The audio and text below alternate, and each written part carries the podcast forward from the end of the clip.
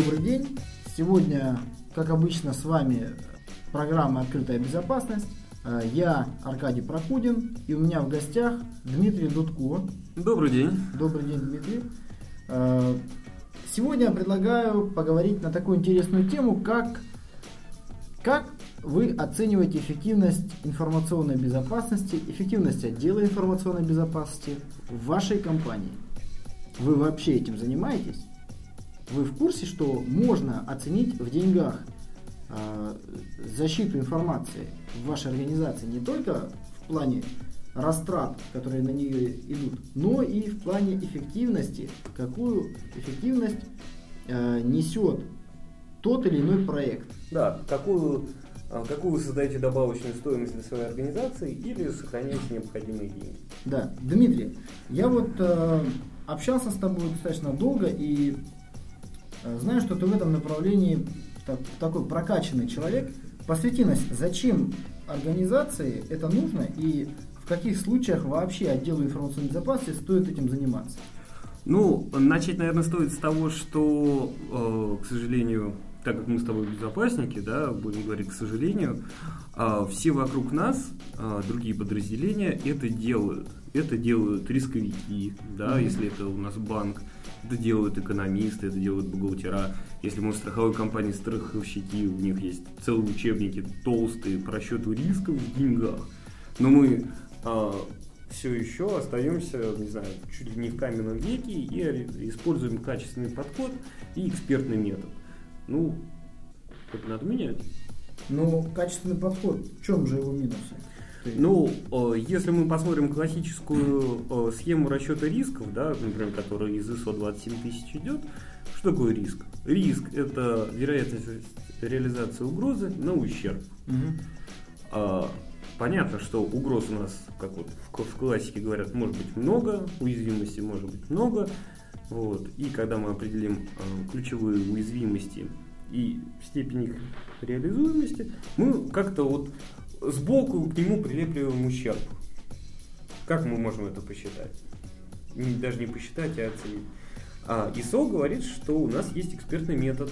То есть эксперты в информационной безопасности должны собрать комиссию, а, от владельца должен быть там владельца ресурса, представители бизнеса, всех необходимых направлений и пройтись по целому перечню уязвимостей, а, определить, да, они вот для нас важны или нет, они для нас не важны. После этого оценить ущерб. А как они будут его оценивать? У нас есть э, три оценки. Низкий ущерб, средний ущерб, высокий ущерб. Ну да. Вот. И по табличке очень часто получается, что э, угрозы с, с оцениваемым э, высоким ущербом имеют э, низкую вероятность. Из-за этого получается такая неоднозначность, что не, э, каждый из нас имеет свое представление о рисках и об ущербе, не видя всей картины в целом. Не имея количественных показателей, еще даже не переходя к деньгам, мы не можем адекватно оценить риски. Из-за этого наши модели угроз получаются не совсем отвечающие требованиям бизнеса, мы не получаем необходимые бюджеты на да, и средства, и ресурсы на реализацию мер по защите информационной безопасности. Из-за этого все наши текущие проблемы на рынке, ну, которые есть, существуют. Другими словами, э, методы правильной оценки эффективности э, информационной безопасности в ключе бизнеса помогут тому же руководителю отдела информационной безопасности гораздо проще обосновывать бюджеты. Да даже если пойти дальше, это поможет а, руководителю компании и лицам, принимающим решения, понять, зачем ему нужна информационная безопасность. А зачем она нужна? А, давайте закончим а, с проблемами качественной, а, качественной оценки рисков. А, нет достаточного количества экспертов, которые бы, а, хорошо понимали в информационной безопасности, и, б, хорошо представляли бы себе бизнес, а, которому эти риски применяются в целом. А, ну, а ЦИСа аудиторы там всякие. ЦИСа аудитор, он, а, собственно говоря, CRC, он хорошо понимает информационную безопасность. Mm-hmm. Мы с тобой хорошо понимаем информационную безопасность. Вот. Но а, конкретные проблемы конкретного предприятия, даже на уровне отрасли, да, вот, например, как в банковской сфере, да, очень сильно регулирующая составляющая, Этого э, эксперты э, и даже работающие внутри компании часто еще все не понимают. Из-за этого возникает э, ряд проблем. Первая проблема – это необходимо знать себя. Да? То есть информационная безопасность – это процессный подход. Все об этом говорят, но почему-то мало кто э, его реализует или доходит в нем до какого-то высокого значимого уровня. Если вы, например, э, работаете в банке, да, наверняка у вас есть департамент э, по управлению рисками, который рассматривает риски э, организации в целом. Если вы наложите э, классическую даже модель конфиденциальность, целостность, доступность на их риски, которые у них есть, вы увидите, что там 95% общих рисков банка э, связаны с рисками информационной безопасности. А, примерно то же самое можно а, сделать для любой организации. То есть необходимо в первую очередь знать себя и реализовывать вот этот процессный подход. Нужно понимать, а, какие информационные системы и связанные с ней безопасность, как влияют на бизнес, определить эти точки. Разумеется. Ну, ну э, Дмитрий, да. я тебя перебью. Э, но разве все организации используют э, рискоориентированный подход? А рискоориентированный подход используют не все. Но все, например, используют э, сейчас да, информационные системы. Без использования информационных систем существующий бизнес невозможен. И, собственно говоря, дальше э, весь вопрос лишь э, в размере компании. Если компания достигает, не знаю, там, численности хотя бы там, в 100 человек и использование там, 5 систем, и они там используют там, почту, какие-то CRM, да, и так далее, там внутренний корпоративный портал для обеспечения основного производственного процесса, например, для продаж. Если у них э, и у них сразу возникают риски информационной безопасности. Другой вопрос, знают они об этом или не знают. Если не знают, то э, при первом инциденте они об этом задумаются, mm-hmm. понеся mm-hmm. значительный убыток. Mm-hmm. Вот. Ну и если закончить, да, что необходимо для перехода к оценке э, количественной рисков, э, фокусирование на узких местах. Когда э, вы поймете процесс, производственный процесс и вместо информационной безопасности эти технологии в нем, э, вы сразу сможете определить узкие места, где, да, будь это сбор данных от клиента, будь это формирование заказа или предложения, э, будь это конечный результат. И определив эти узкие места и сконцентрировавшись на них, вы сможете э, определить его ареал, да, так сказать, э, вот этого узкого места, что на него влияет и на что влияет он сам. Ну и, собственно, э, если завершать, мало у кого есть, это необходимо иметь базу инцидентов. Обычно вся информационная безопасность начинается после инцидента первого, да, что-то происходит, мы несем огромные потери, так или иначе, и начинаем об этом думать. Вот эти пять составляющих позволяют перейти к количественной оценке. Еще раз кратко.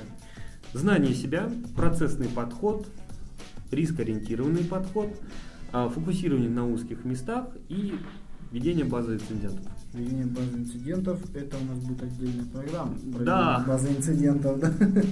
Как это более грамотно сделать. А, хорошо. Насколько грамотно получение данных о эффективности работы вот отдела информационной безопасности, если этот анализ проведен своими силами, либо если он проведен внешним аудитором Какая разница и в чем эффективность одного из э, подходов? Ну, э, если мы проводим его собственными силами, владеем необходимой методикой, это, это разумеется, э, доскональное знание своих проблем. То есть, если вы работаете на ну, да, у, у себя хотя бы полгода, вы знаете все проблемы текущие, которые у вас есть, и то, что вы имеете, и то, что хотите достичь. А, плюс а, внешние оценки – это, конечно, база кейсов, а, база анал, аналогий, которые есть. Да? Вот, например, сейчас а, там, в моей базе а, 54 таких организаций, 54 Примера. Такие, да, примера и где-то под полсотни кейсов. Ну и наверняка еще э, использование внешних аудиторов имеет большой плюс независимости. Ну, конечно, если мы кого-то приглашаем и заплатили деньги, наверняка нужно к нему прислушаться. Он да, не... они не будут никак э, замотивированы скрывать какие-то недочеты, на мой взгляд. Но, но опять-таки, с другой стороны, э, внешний аудитор может информацию куда-то унести. Ну, это, конечно, вопрос уже, мы с тобой в прошлый раз говорили о, о том, как обманывают вендоры, да, это вопрос как раз выбора интегратора, да, или выбор а, своего консультанта. Угу. Ну хорошо.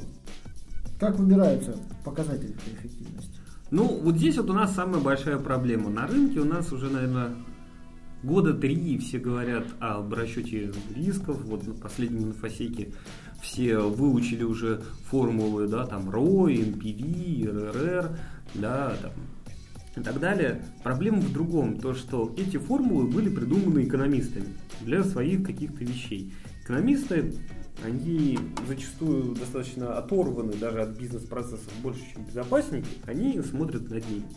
Вот если посмотреть э, коэффициент ROI, да, возврат инвестиций, mm-hmm. самый банальный, он рассчитывается как прибыль, деленная на размер инвестиций. Экономисты люди вольготные, с формулой обращаются очень просто, и прибыль э, это доход, деленный на расход, э, доход, доход минус расход, расход да, деленный на размер инвестиций. И э, получается э, следующая парадоксальная ситуация, что показатель ROI действительно рассчитывает э, размер э, эффективность, рентабельность инвестиций, но он узкоспециализированный. Да? Например, э, здесь э, не учтена стоимость денег, э, например, на следующий отчетный период. Проекты по информационной безопасности редко а, укладываются в год, да, по многим причинам. То есть сейчас мы закладываем один бюджет, планируем там на второй год, на третий и так далее. Изменяется стоимость денег, изменяются условия, которые у нас есть. И этот показатель необходимо дополнять а, а, хотя бы переходить к NPV и РРР, да, это проведенная стоимость и расчет денежного потока э, в соответствии со временем. И э, следующая проблема – это некоторое непонимание того, что, например, э, все говорят, риски нельзя посчитать, то есть риски, риск-ориентированный подход не приносит денег компании. Но как же так? То есть вот сейчас вот мы буквально разложили формулу, и получается, что непонесенные убытки равно доходу. Ну да. Вот. То есть мы, например, ничего не сделали и доход получили. Ну, э, если мы ничего не сделали, мы доход потеряли. А, нет, если мы ничего не сделали и э, риск сыграл, то мы убытки понесли. Но если мы что-то сделали и риск э, с большим ущербом не сыграл, то, э, собственно говоря, мы доход получили. Это ну, как бы понятная всем вещь. И да? риск сыграл. И, и даже если риск сыграл, то мы доход, все равно получили да, больше прибыли. Да. да. А, например, э, следующая часть, да, наибольшие убытки наносят события, к которым мы наименее готовы. Mm-hmm. То есть, если мы не готовимся к рискам вообще, а, то они для нас будут иметь большие последствия, если мы хотя бы о них будем знать, да, но не быть готовыми. И так далее. Это мы уже дальше переходим к методике. Mm-hmm. То есть э, использование э, экономических показателей для оценки эффективности там, и Т, и Б а, очень сложно, и это требует доработки. Ты можешь примеры привести, например, каким образом рассчитывается эффективность, вот, ну, один из примеров своих заказчиков без названия. Как это рассчитывается э, вот на пальцах? Когда мы построили процесс, поняли его, увидели на нем, в нем узкие места, а, нам необходимо, а, собственно говоря, получить цифры, да, еще это еще не деньги. То, как этот процесс влияет на бизнес, ну, собственно говоря. А, необходимо создать группу показателей. Вот сейчас вот у меня э, здесь 10 групп показателей есть, там 174 показателя. Они не все, не всегда применимы ко всем э, заказчикам, да, то есть есть отдельно для телекома, есть отдельно для банков и так далее, да. Ну вот, например, озвучу там часть э, показателей, которые есть там, производственные, да, то есть риски, влияющие непосредственно на производство инфраструктурные, управленческие, организационные, антропогенные, да, то есть влияющие на коллектив. То есть это уже такая сфера больше hr и психологическая, да, то есть э, если сильно закрутить гайки э, для ваших так называемых звезд, да, для людей, которые приносят основную прибыль компании, и они будут, например, себя там неуютно чувствовать или вообще будут готовы уйти, это несет гораздо больше убытки, чем если вашу всю базу уберут. Да, э, там законодательные санкции нарушения. Э, вот выбираются определенные группы показателей, вы можете их сформировать сами. И они оцениваются. Тут э, с этим, с выбором показателей есть такой один нюанс. Почему-то все думают, что э, какие-то бытовые простые вещи нельзя оценить. Например, один эксперт по информационной безопасности, достаточно известный, сказал так, что в России клиенты не уходят, если узнают, что, а, например, у банка проблемы с информационной безопасностью и защитой персональных данных. Ну, он не любит персональные данные, просто вот его такое мнение. Хотя даже в России... И клиенты не уходят. И клиенты не уходят, да. То есть репутационные риски для отечественных клиентов не важны. Ну, банка, да, клиентов банка. А, хотя, а, вот если уже переходить а, к цифрам, да, есть не одно исследование, они ищутся спокойно в интернете, и западные, и отечественные, даже социологические, вот можно взять любой последний социологический вопрос, важно ли вам, что ваш банк надежный с точки зрения информационной безопасности, или уйдете вы, вот mm-hmm. есть, вот, можете сейчас вот забить, а, есть исследование, а, вопрос, а, покинете ли вы банк, если вы знаете, что у него есть проблемы с утечкой э, персона... Э, нет, э, да, с утечкой данных клиентов. 60% сказали, что э, они перестанут доверять банку, и еще 30-100% уйдут. Куда уж дальше репутационные риски. То есть, как минимум 30% клиентов от вас уйдут. Да, это деньги. Но это опять, наверное, зависит от того, насколько люди, во-первых, понимают, что это за собой э, несет. А для какой-нибудь бабушки проблема у банка с защитой перс-данных, она не понимает еще, что это такое. А ей не нужно понимать. И здесь, она, здесь вот как раз э, э, нам, как э, безопасникам, нужно уже как бы абстрагироваться только от информационных систем, э, вирусов, да, и межсетевых экранов. Нужно посмотреть э, более, более широко. Ведь бабушка не будет разбираться, что такое персональные данные, но она увидит, что Роскомнадзор возбудил дело, выиграл дело для определенного банка и увидит, да, э, там не защищены, не защищены данные пользователей. А еще хуже, если произошла утечка данных.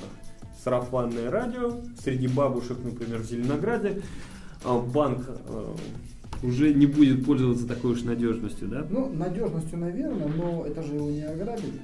Его не ограбили, никто не спорит. Но и поэтому очень важно э, сформировать именно систему показателей. Когда вот показатели, показателей будет достаточное количество, мы сможем э, провести эту оценку. Конечно, она должна быть э, скорректирована, да? то есть нельзя просто так э, выбрать ряд показателей, посчитать и получится огромная сумма. Э, мне коллеги рассказывали пример. Градообразующее предприятие да, Урала, а, собственно говоря, к нему пришли, пришел интегратор и стал обосновывать необходимость работы по персональным данным. А, у этого предприятия был рассчитан показатель простое а, ну, размера убытков в случае простоя за один день. Тогда была коллизия, которая была в КАПе, да, когда э, проверяющий мог останов, приостановить деятельность за 90 дней. Сами понимаете, что для градообразующего предприятия простой это там а, сотни миллионов рублей. Они взяли эту сумму, умножили на 90, сказали, мы вам а, компи... там сумма по 2 миллиарда, что ли, такое было. За мы вам за 2 миллиона сэкономим 2,5 миллиарда.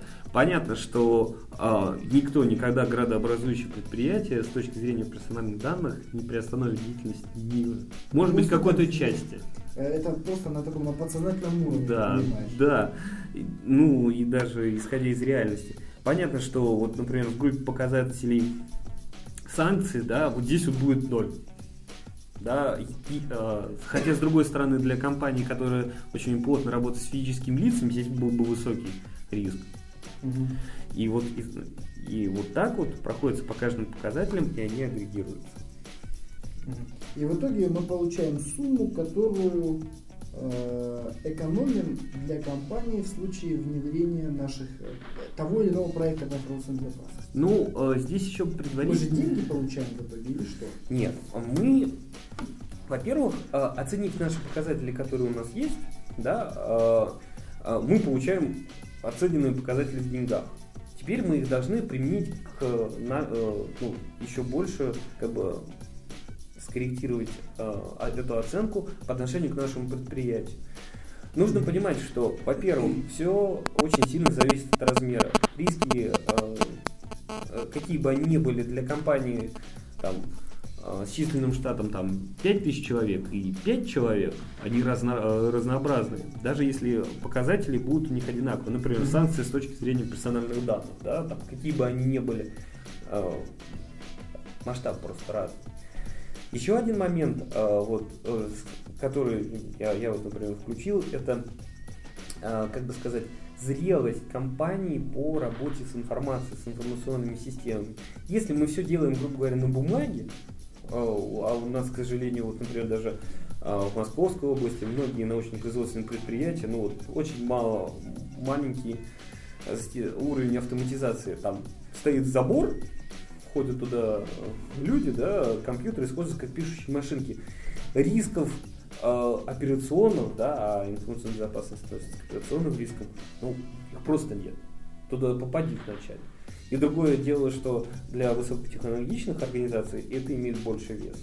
И вот э, когда мы поняли, где мы находимся по размеру, какая, какой у нас уровень зрелости, тогда э, мы с помощью корректирующих нормирующих коэффициентов можем вот наши вот эти показатели увеличить или уменьшить. Понятно, что чем больше компаний и чем, э, как бы сказать, более она зрелая, тем риски информационной безопасности, ну как одна из составляющих, наносит ей больше ущерб. Может, Уже больше влияет на сам процесс. Да, ну представь, если у нас в офисе сейчас отрубится интернет. Ну, а у нас, сказать, э, Недавно, недавно было, да, вся работа встала. Ну, э, смотри, э, Дмитрий, то есть да. в итоге мы получаем э, по итогу нашей работы э, оценки эффективности того или иного проекта. Да, по нашим по что на выходе? По итогам нашей оценки мы по группам показателей влияния на те или иные сферы, э, на те или иные сферы деятельности предприятия оценку. То есть, например, э, Рос, э, вот, одна из дочек Ростелекома, мы там уже очень-очень долго работаем, мы чуть ли там такой серьезная база для исследования, да, там уже 6 или 7 лет. Вот у нее, например, я вот на инфосеке в 2013 году показывал там слайд. Вот у нее, например, по производственным показателям э, проект по персональным данным имел минус инфраструктурный, поскольку получилось так, что необходимо было менять инфраструктуру. Вот они так долго ввиду внутренних проблем этот проект делали, что вот инфра... пришлось тратиться на инфраструктуру. Но с другой стороны, они вот в управленческих и организационных э, показателях получили существенный плюс, не говоря уже о всяких э, санкциях, нарушениях, законодательстве и так далее. Потому что они всех загнали в строгие рамки работы, у них стало меньше разгильдяйства. Да, у них э, большая сеть офисов продаж, да, там, э, по целой области и соседней области. Вот они навели там порядок, то есть стали больше и лучше работать. Да, на инфраструктуру, по инфраструктуре получился минус, а вот э, работы стали лучше. И вот э, когда вот это вот э, происходит расчет и взаимоувязка, можно как получить по отдельным группам показателей, где у нас лучше, где у нас хуже, так и итоговый да, э, результат. Разумеется, что оценка проводится по двум направлениям. А, первое это аналитическое, да, когда, например, мы хотим оценить а, какие-то будущие действия, да, например, а, необходимость модернизации, будущий проект э, и так далее. И постфактумные. И то, насколько эффективно был проведен проект. Да, насколько был эффективно проведен проект. И вот, например, ну, к сожалению, сами понимаете, объем работы большой, да, вот есть а, в методике, которую вот мы применяем, а, ряд аксиом, то есть для упрощения расчета. И вот там одна из аксиом это что консалтинг всегда эффективен. А, то есть у него стопроцентная эффективность по его группам показателей. Только по одной простой причине, поскольку чтобы еще оценивать эффективность консалтинга, который нам сделан, нужно еще и оценивать эффективность интегратора, да, его, собственно говоря, компетенцию, тогда это еще больше пласт, ага, пласт расчетов и знаний. И вот у них даже получилось так, что за счет того, что они затянули так долго проект, а проект именно внедрение из ЗПДН длился три года, а, вот этот консалтинг а, был по фактической оценке на уровне 70%, хотя в аксиоме 100%. Угу. Лишь потому, что они дотерпели до того, что изменилось законодательство. Ну понятно. Дмитрий, ну вот а, по твоему опыту, какие отрасли наиболее готовы к такой работе? И кто наименее готов? Ну, в первую очередь готовы банки, конечно, да. А, ну, ни для кого не секрет, а для банков уж тем более, что а, они, они должны закладывать лимиты на покрытие операционных рисков, и куда входит э, информационная безопасность, и эти лимиты являются мертвыми деньгами. Соответственно, если э, перейти к количественной оценке, то можно эти лимиты сократить, да, угу. или же начать ими управлять. А, например, в результате оценки э, можно определить риски, которые э, наиболее существенны. И вот именно их закрывать да? Например, у нас там 10 актуальных рисков, а двое, два стоимостью там, в миллион, и все остальные по 10 тысяч. Разумеется, нам нужно необходимо управлять рисками стоимостью в миллион. И потом провести еще один раз расчет и уменьшить наш лимит. Mm-hmm. Лимит у вас будет длиться годами, а проект по закрытию рисков он практически разовый, его дальше только поддерживать. Ну вот на твой взгляд, целью, э, вот с точки зрения владельца бизнеса, поговорим, с точки зрения владельца бизнеса, у тебя есть цель в итоге сократить расходы на информационную безопасность. То есть ты сейчас делаешь проект, чтобы завтра сократить расходы на информационную безопасность. Но так как появляются постоянно новые и новые угрозы, у тебя появляются новые и новые темы, на которые ты должен тратить деньги. Но в итоге-то у тебя есть задача перестать тратить деньги на информационную безопасность. Ну, давай вначале э, маленькая ремарка, что появляются новые угрозы. Новые угрозы появляются только если у нас появляются новые системы, проекты, да, и бизнес развивается. Либо меняется законодательство. Ли, ну, либо меняется законодательство. Либо да, появляются новые требования регуляторов и так далее. Либо появляются новые виды угроз. Да. Ну, Например, но... тот же самый DDoS, его не было, потом он появился. Там э, спам. Люди жили прекрасно без него, и вот он начинает появляться, он появился. Вирусы процессы все информационные в организациях строились сами по себе, появилась новая угроза. Она появилась сама. То есть ты ничего не менял у себя в организации организационно, ты делал бизнес, ты не ориентировался на эти угрозы, и вот они начинают появляться. Начинаешь на них тратить деньги. Ну, опять, ты сейчас говоришь о, о тех угрозах, которые были еще давно. Ну, да? Вот сейчас вот нынешние новые угрозы это таргет атаки, да, целенаправленные да. атаки на это. Это, вот это действительно новое, потому что никто об этом раньше не думал. И оно постоянно будет, скорее всего, появляться новое, да. новое, новое. Теперь отвечая на твой вопрос, э, будет ли экономия денег или не будет, да, э, ответа на него впрямую нет. Не то, что нет, не будет, э, сейчас ответить невозможно. Все зависит от конкретного предприятия. Если это не активно развивающаяся отрасль или бизнес, например, телеком, вот, там, скорее всего, снижение расходов на информационную безопасность будет. По одной простой причине, а, что а, законодательство меняется не очень активно, где стоит оборудование, ты поддерживаешь его работоспособность. Ты наращиваешь его мощности и так далее, и так далее, и так далее. Но появляется угроза DDoS, который должен, допустим, решать сам оператор связи. Он, не, он жил спокойненько, вкладывал деньги в высокоскоростное сетевое оборудование, тут ему надо покупать опять уже DDoS а, за огромные деньги. А проблему, а, услугу по защите от DDoS он будет продавать. Это отдельная новая отрасль бизнеса. Mm-hmm. Поверь, у него найдутся инвестиции, и а, у него найдется деньги и на консалтинг, и на оборудование. И а, найдутся клиенты, которые у него это купят. Но если у нас, например, а, изменяющийся да, резко бизнес, например. О банках уж не будем говорить, они все говорят. Например, страховая, страховые организации. Людей клиентов много, и городских сумасшедших много, которые жалуются, да еще и э, регулирование не в области информационной безопасности, а вообще вот э, законодательство пляшет туда-сюда, то так, то сяк, да, вот с пенсионным накоплением, например, сейчас не государственными пенсионными фондами, как было. Вот. Там э, скорее всего, э, получится снизить стоимость только по отдельным группам показателей, да, ну, соответствующие это законодательные санкции нарушения, да, вот, а инфраструктура, вот у нас сейчас, например, в банках увеличилась длина ключа для сертификатов SSL, и все оборудование резко просело. Вот, вот, вот это вот риск, да. Вот. Надо вкладывать дополнительные деньги. Да, надо вкладывать дополнительные деньги. То есть однозначного ответа нет. А, нужно смотреть конкретно.